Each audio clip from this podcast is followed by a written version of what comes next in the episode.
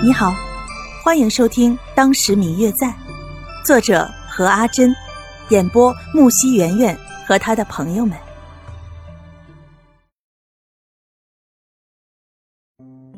林婉倩的提议让白若秋一下子清醒过来，站起来看着他。你说什么？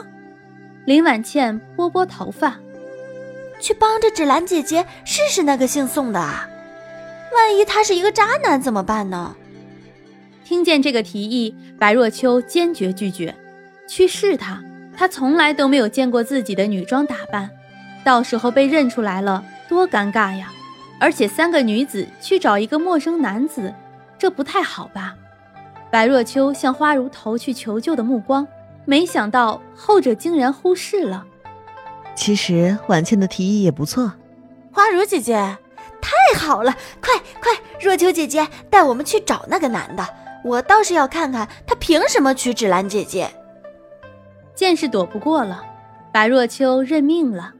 但是，此时天色尚早，也不知道他来了没有。要不等到傍晚的时候再去找他吧，那时候大部分的人都会到的，他那时候肯定已经来了。好啊，好啊。只是若秋姐姐，你到时候别不见了人影了。不会的，刚好也让我看看将要娶我妹妹的是什么样的人。宋清灵，我倒想看看你究竟是不是真心的。快到傍晚的时候，三个人就去了前厅，那里的人最多，认识宋清灵的人只有白若秋、林婉倩与花如两个人都没有见过，因此只好跟在白若秋的身后。四处寻找着宋清灵的身影，可是今天晚上来的人实在太多了，白若秋的眼睛看得都花了，也没有找到。若秋姐姐，你到底看见没有啊？见半天都没有找到，林婉倩不禁有些着急，在白若秋耳边悄声问道。本来就不是特别想要去找宋清灵的白若秋，见半天也没有看见她，干脆就对着他们俩说。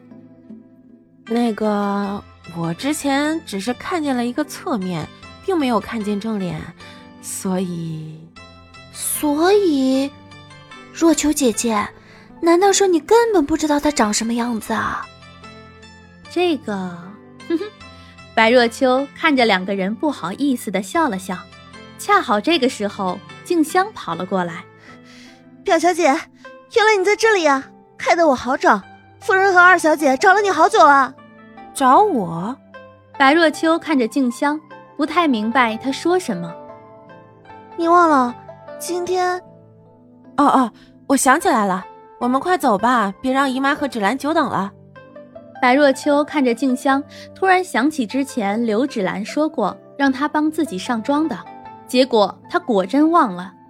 现在静香来找自己。话还没有说完，白若秋就拉着静香走了。花如姐姐，婉倩妹妹，实在不好意思啊，我得走了。说完便走了。林婉倩想问他一句话都没能问成。